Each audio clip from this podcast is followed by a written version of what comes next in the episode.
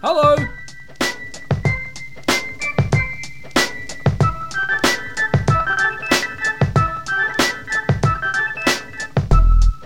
Hello, hello, hello. What is that, you ask? Another podcast. Yes, it is me, your host, KB, back with another episode of the Ninja Turtle Power Hour. Episode 69 to be exact. 69 of these bad boys. That's a pretty solid effort. And I think this is my sixth or seventh episode this year, which is a vast improvement on the year prior, so pretty proud of that. Um, want to just kick it off, start straight up with the news. Um, the biggest bit of news that came out, I think, yesterday or the day before was that Rise of Teenage Mutant Ninja Turtles has been ordered for season 2. Which it seems really quick that season 2 would be ordered, but obviously there's positive feedback coming off the first few episodes which have been released. But I think it was probably inevitable anyway that we're going to get a season 2, being that it's a Nickelodeon owned property and they really haven't got into the full marketing blitz for the show yet. I don't know about overseas, but we haven't seen any merchandise or anything pop up yet. So obviously once that stuff stuff kicks off, then they will get a bit more I guess figures and whatever uh, as to how the line is doing and how much money it's making. So as always, the TV show is really just a marketing tool for pushing out product that they sell.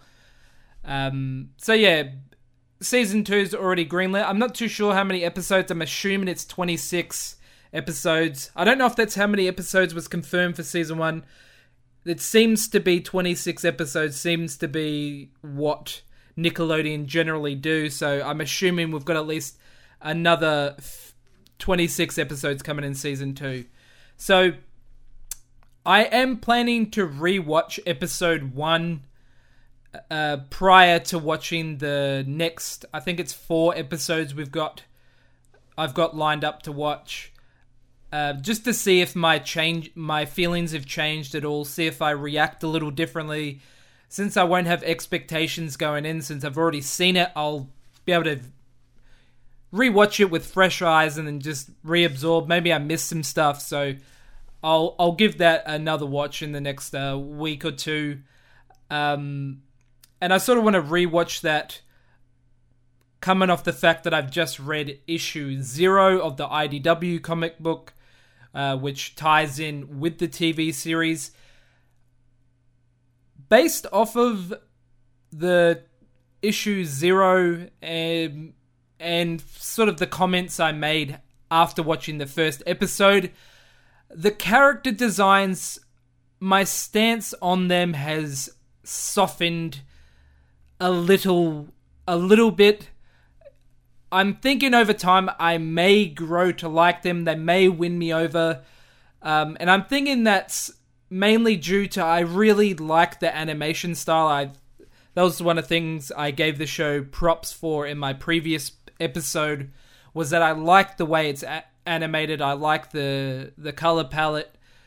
Just the feel of the show looks nice. It was just the character designs that th- threw me for a loop a bit. But seeing them in the comic form, obviously it's not exact translation, but I, I just I liked it a little more. So I'm thinking that that may be something that I grow with over time. So as the podcast goes for the next 12 months, we'll we'll see if my views change, um, and I'll revisit that at some point. But so I guess the first talking point of the episode, following on from that point, is issue zero of the of the new comic. So I I was expecting it to be a prequel story and maybe we're going to get some new information but that was before I knew the show was actually going to premiere before this issue was released. And instead of being a prequel, it appears that this issue takes part takes place directly after episode one. Um, and we don't really find out a great. We don't really find out any new information. Uh, a couple of interesting things I did pick up out of there. Uh, we find out that April is working for a store called Burgerville. So she's obviously a younger character here. So this, I'm assuming this is like a teenage job, you know, bit of spending money on the side. So a different job. We've seen her uh, as a lab assistant and obviously a reporter. She's best known for. So something a little different. Uh, see what stories arise from that, if any, in the future. Um, and we see a couple of what they refer to as ooze which are the mosquitoes that we saw in the first episode, which is basically what is used to mutate humans into the mutants. So I wasn't too sure. I couldn't remember if the mosquitoes were given the name Ooskitos in the episode. It's kind of a corny name, but I guess it fits in well with some other of the wacky names in the turtle property.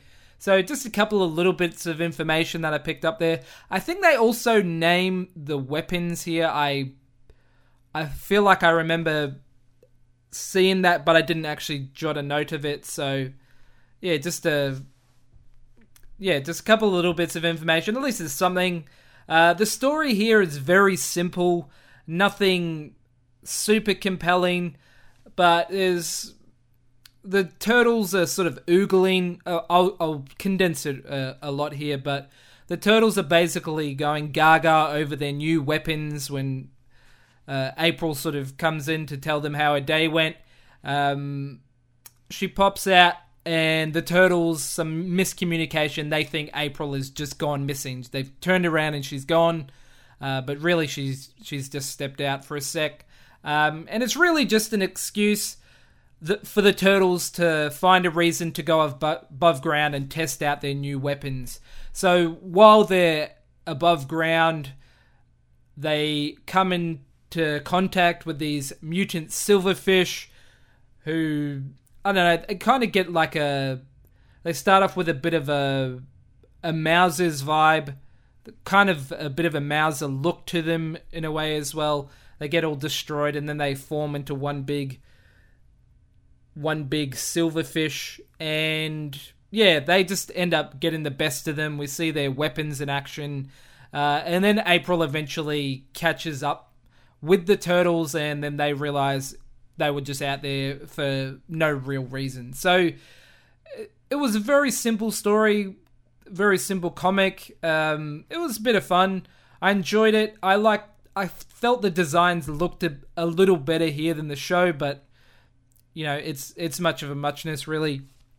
Um, writing wise, it didn't really add anything, so in that regards, it feels kind of on par with the Amazing Adventures comic, um, which came before it, which this is essentially replacing.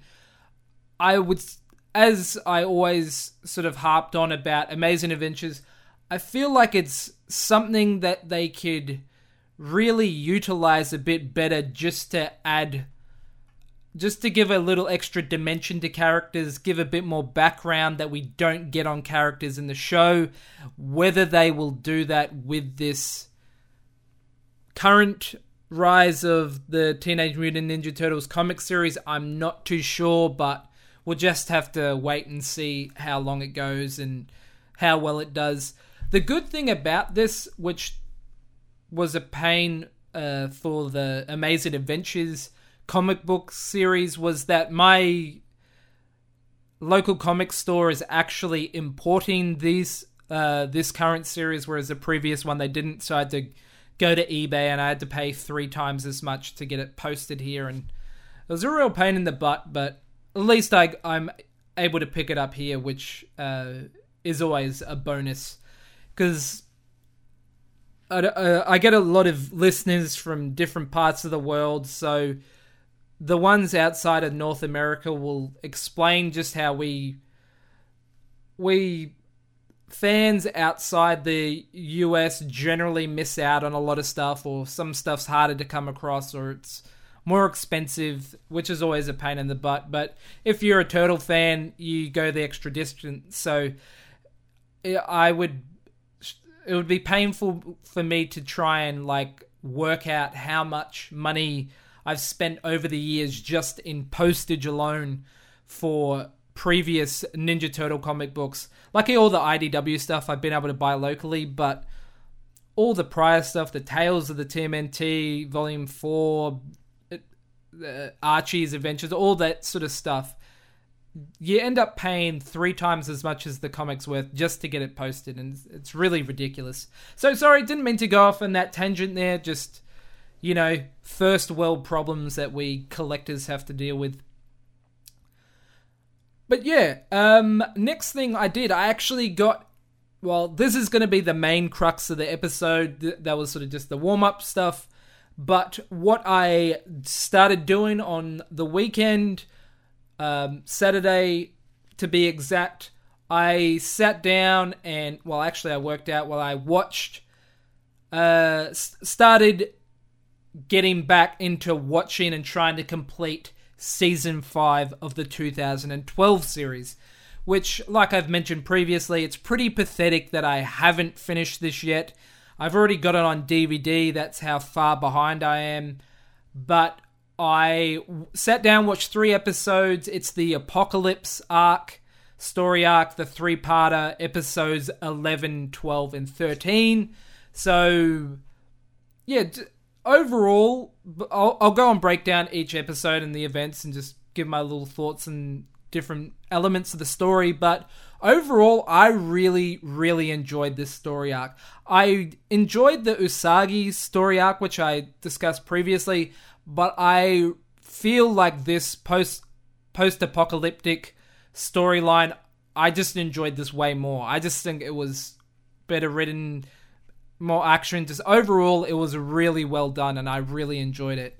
Um, obviously, straight out the at the gate, it has a very Mad Max vibe to it, um, sort of slash Fallout uh, video game series vibe to it, um, and just the uh, the idea of telling this grim sort of future story arc for the turtles reminds me a lot. Uh, I guess the first version I saw was uh, in the later run of the Archie's uh, TMNT Adventures comics, where we get sort of these much older, grizzled turtles and their stories. It's something I've always liked. I always find it fascinating um, when any sort of show does it, when we get this glimpse at these characters we know in the future and you know where things are all bleak um, not that we like to think that the future's all going to be bleak for our characters but it's just it's just always a cool sort of story uh, type or motif that I enjoy. I, like post-apocalyptic sort of stuff, um, and yeah, this just all over this this arc sort of just it it was good stuff, and it it really um I really enjoyed it. So we'll start off with the first episode, which was episode eleven. Um, we start off with a really bulky, bearded, grey, old Raphael. Um, and it's at some point in the future, we don't exactly know when. I assume it's got to be like a good 50 years in the future. There's no real time frame put on it, I don't believe. Uh, and we find out that this mutagen bomb or an M bomb has basically wiped out all humans on the planet. It sort of made out, or it's, it wasn't super clear, at least not to me, whether or not a lot of humans were killed. It sounded like most humans were killed, and the ones that survived were mutated and turned into mutants. Um, we've got Raphael, sort of the lead, the lead character for this whole arc, but he is joined by a robotic version of Donatello, which is a little reminiscent to me in a good way of the IDW death oh for lack of a better uh, for my knowledge of the actual story arc name the death of Donatello in the IDW series, where his uh, Rocksteady and Bebop smashes Shell in and his body physically dies, and then he gets downloaded into Metalhead and becomes this robotic form of himself, which is exactly what here we find out when the M bomb hit. Donatello was telepathically or cybernetically linked to the Metalhead robot, and he downloads his consciousness into it because his body doesn't survive the bomb, and then he's upgraded and obviously made himself more tur- uh, Donatello esque so it's pretty cool. I like both of the character designs here. The Raphael feel he feels kind of like I said, uh, get that Fallout sort of vibe to him. He also kind of reminds me a bit of like a a troll, or not a troll, a dwarf from just like the the the big beard and the bulky outfit, and he's just he's really thick in this. But uh, I think it's cool. It's it's a different look. It's really interesting. I like it. Um, along the way we we run they run into these what they called the honey badger ravages which is led by the the, the main antagonist uh, for this episode verminator rex uh, they we find out they are hunting down this meerkat who has a tattoo on her arm which is a map that leads to this unseen or legendary oasis which uh, Raphael at this point doesn't believe exists, but sort of people are holding out hope. There's because they're in a vast desert wasteland, and they believe there's, or some people have faith that there's this beautiful oasis out there. Um, Raphael and Donnie end up crossing paths with uh, the the meerkat, which we find out her name is Mira uh, after some sort of disagreements and a bit of bit of fighting, they eventually team up when they realize you know they share the same enemy in the Ravages. Um, and the first episode closes with a very chaotic but pretty action packed and fun chase sequence with the Ravages getting bested by um, Raphael and Donnie, and the, at the end of the episode, Mira reveals that she's actually looking for this sort of mystic turtle who lives somewhere out in the wastelands, and they call them the Holy Chalupa, which clues in Mikey and the audience. Uh, sorry, clues in Raphael and the audience that it's Mikey, um, or potentially Mikey, because that's obviously one of his catchphrases. So and the reason that the meerkat's looking, or Mir is looking for this turtle is he's the only one that can interpret the map tattoo.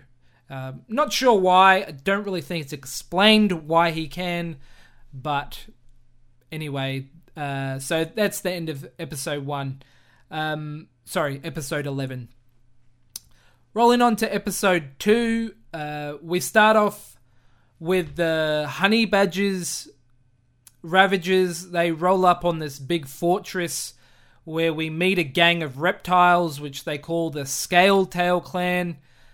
And the Honey Badgers are basically paying them off or paying for their services to join up with them uh, in the form of unradioactive or ir- non irradiated, I think is probably the term, water uh, and that's how they get them on board to help them capture Mira. Uh, Raphael starts making his way into the wastelands uh, along with Mira and Donatello. Um, and after this, I assume it's like a sandstorm or something, or an earthquake or something that goes on. They end up gutting it through the wasteland and end up getting surrounded or cornered by this giant well, as of yet, it's an unknown sort of monster. At this point, the Holy Chalupa appears and manages not sort of to tame, but you can tell he's familiar with the animal, and thus it's revealed that it is actually Michelangelo who is the Holy Chalupa, and the giant monster in question is actually a grown up version of Chompy, which I thought was a cool little throwback to chuck in there. You could have had any character, but to actually have him in there, obviously it's sort of 40, 50 years, whatever in the future, so he's gone gigantic, which Raphael makes mention of. Um, not quite as big as his mother from his the original appearance of Chompy, but he's you know he's he's massive. He's like a truck size. So cool little detail. I like that they chucked that in there.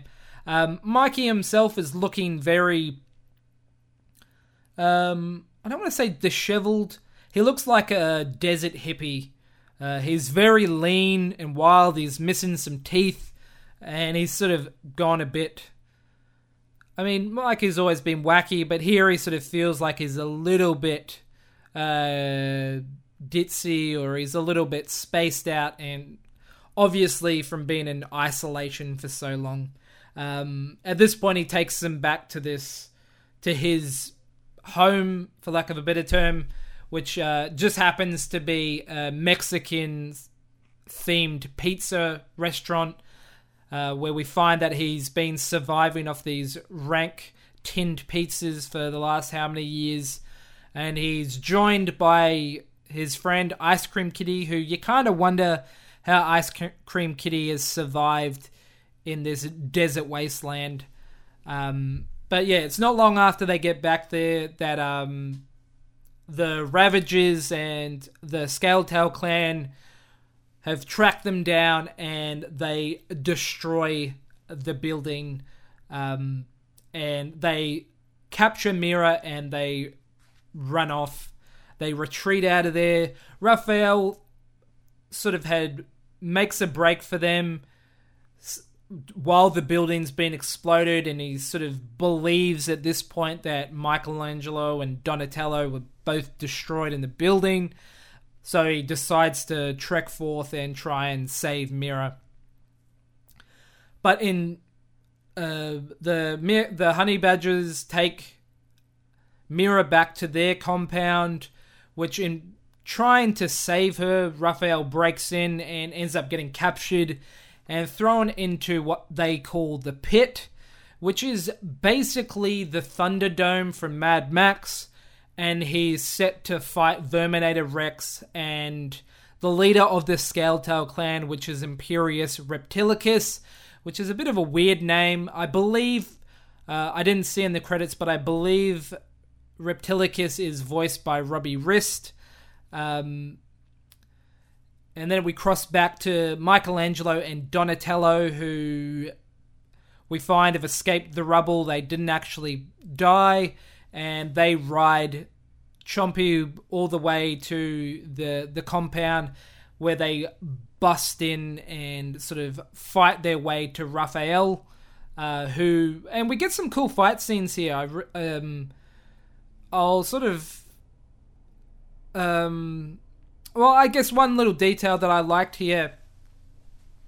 Being that it is the future, obviously the turtles haven't been training or we assume they haven't been training or and doing their their normal practicing with Splinter because the whole world's been destroyed or turned into wastelands.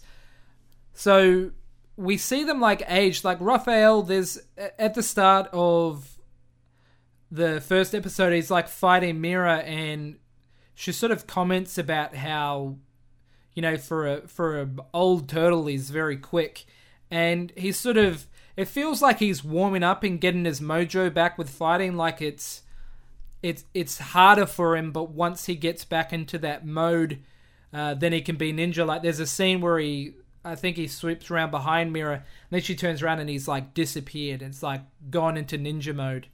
Um, and during uh, Michelangelo and Donatello's uh, breaking into this Ravager's compound, we get like Donatello is obviously a robot form, but he uses like his tech. He's got like a flying fist, a la Metalhead, and he's just very robotic in his fight movements. Michelangelo is a bit more, I want to say, like fluid. Like he's, uh, like I mentioned earlier, he's really like lean and sinewy. and he's just like flipping around like a crazy wild man. And I just thought that was uh, cool little details that they not only of the character personas matured and changed, their physical features have changed as as they've aged, and just their fighting styles have all sort of all reflective of the life and the situations that they've they've gone through. So yeah, I just thought that was a cool little detail, and I, and I really appreciated that. Um, we find that as uh, Raphael, um, well, we find that Raphael has bested the two gang leaders as Donatello and Michelangelo come in. They find Raphael's been hoisted on the shoulders of the gangs, and that's when they proclaim because he's beaten their leaders, he is now the leader of both of the gangs. Um, a kind of broken Verminator Rex has got his chainsaw arm uh, broken off, and he's sort of a bit, um, I guess, a bit shooken up. Uh, he rides off or runs out of there while while all the attention's on Raphael, um, and he makes his way to this even bigger, more foreboding, dark fortress where we come across this new giant masked villain who's kind of he reminds me of uh, Bane from the Batman uh, universe, um, and he's revealed to be Maximus Kong. Pardon me. Um, with a name like Maximus Kong, I expected him to be like a gorilla or something, but that doesn't happen to be the case. But anyway, Rex mentions to Kong how he knows the location of the map to an to the oasis and you know he needs help getting it because the map's been protected by these turtles um, at which point kong sort of makes the claim that the map and the oasis uh, belongs to him. So that's how episode 12 ends uh, going into episode 13 now, which is the wrap up episode uh, or the wrap up of this story arc. Um, I thought actually thought this third part of the story arc was kind of the weakest. It had some cool elements, but um, we find the team is back on track looking for the Oasis um, as My- Mikey's deciphering the map. I don't know if I just missed it. I blanked it out, but I I don't know if it's explained why Michelangelo would know or be able to interpret the map. Uh, Mira sort of explained in episode one that she's from this clan of meerkats, and they've sort of her family's been destroyed, so she's and they all had uh, the map represented on them, and because of the decimation of her family and her clan, she's they've lost the meaning of the map, and that's why she needed the help of the the Holy Chalupa. Um, but yeah, so they get into certain things like uh, they find this, well, what they interpret as a is a antenna on the map. It's at a fork in the road, and they get to this fork in the road, and it's actually a, a tree.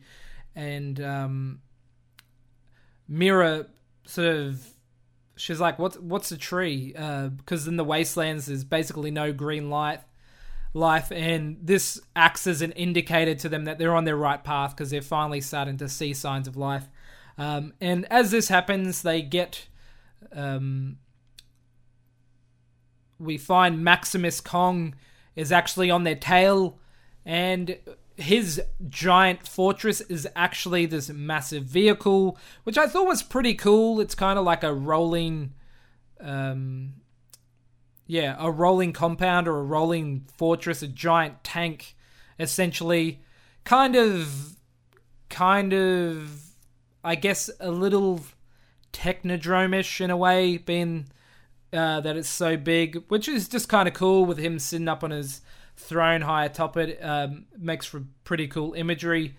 Um, so as he's uh, on their trails, uh, Raphael while they're trying to fight off uh, Awesome Kong's little minions, which I don't know what they are. They're kind of little like oily blob, just kind of like putties from the Power Rangers. They're not real. It doesn't really seem like they're alive or anything because they get exploded and smashed to pieces.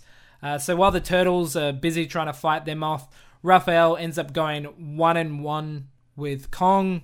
Um, during the fight, uh, Raphael ends up sort of punching off punching off his helmet, and that's when the big reveal comes that it's a mutated Leonardo.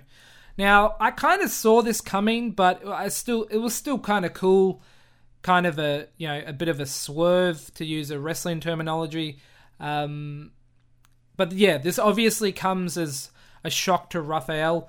One of a cool part or one bit that I really enjoyed in the first episode was when uh, Raphael's mentioning on a flashing back on the M bomb. We see this quick, uh, what's done in sort of comic book style art flashbacks, which we've seen in previous episodes when they've done this, um, of which shows a version of Leo getting crushed, and it's kind of dramatic in a way, and that's what Raphael led to thinking that Leonardo was dead. But it seems that Leonardo actually well, he makes mention, of, well, we find out that Leonardo, as pushing his brothers out of harm's way, he's actually impacted by the bomb, and that's what's mutated him into this giant, grotesque creature that he's become. And we find out that Le- uh, Leo's actually got no no memory of his past life, of his brothers, and while Raphael's sort of you know in shock that his his he's found his brother um, Kong or Leonardo is still you know he's in fight mode.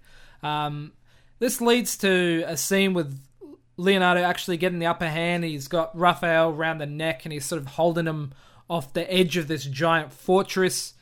Um, and then we get this uh, uh, just a bit of a flash of a scene where it's a, a young Raphael and he says to says to Leonardo, "I love you, bro," and it's sort of you see him sort of sh- he, get, he gets a little shaken up, and then he just throws Raphael from the vehicle, um, at which the vehicle itself or the fortress crashes into a mountain.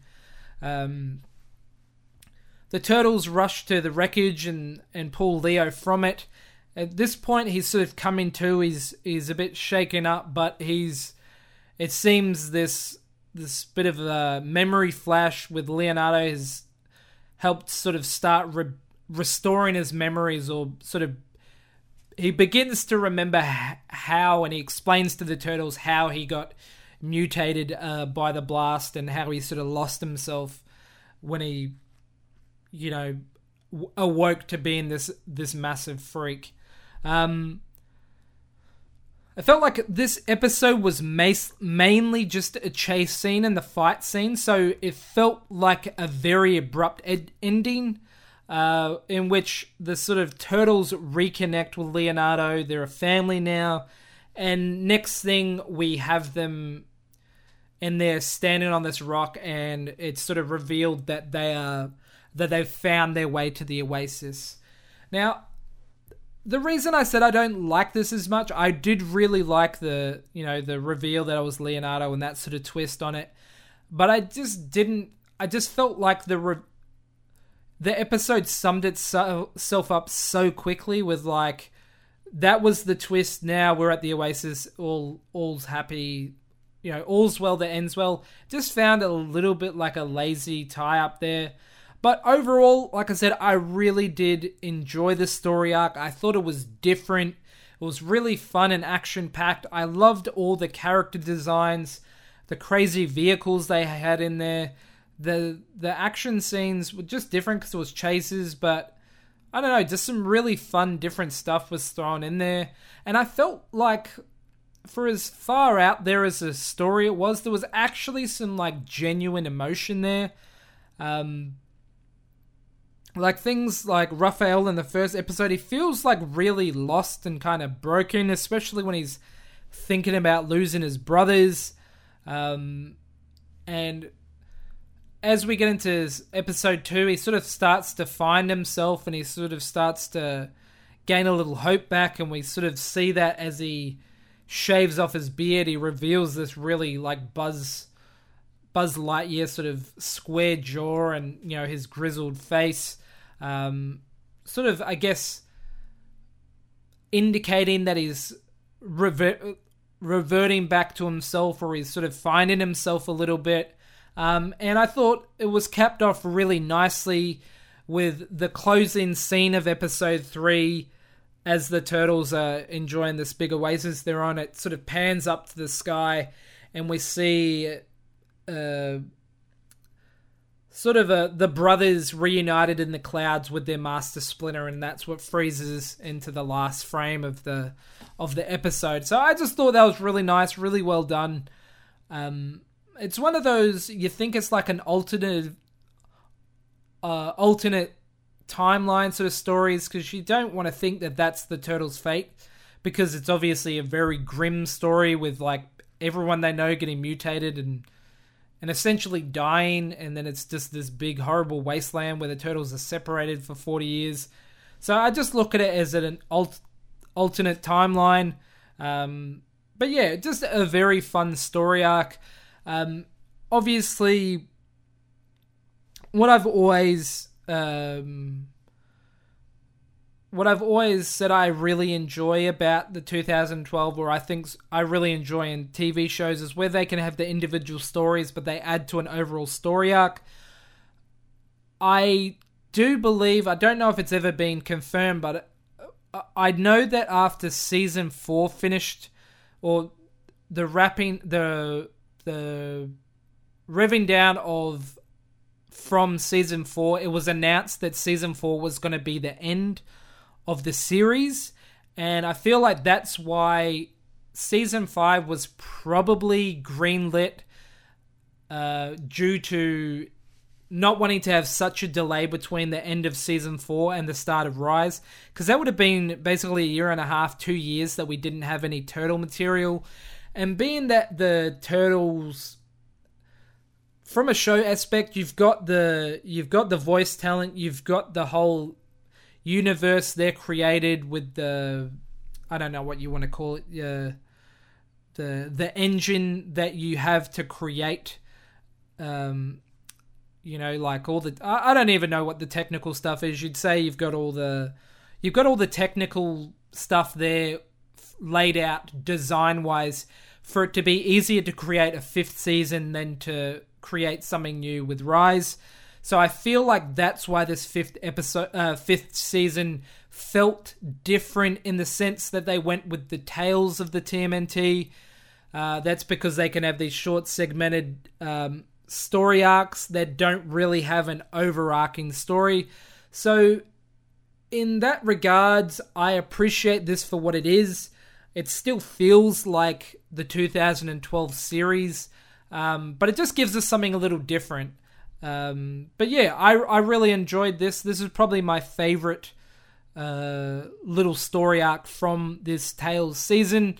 But I know I've got uh, a couple more episodes to go because I've got season. Uh, I've got episodes fourteen through twenty, which I'm assuming is going to be two story arcs. I know there's a monsters uh, story arc in there somewhere.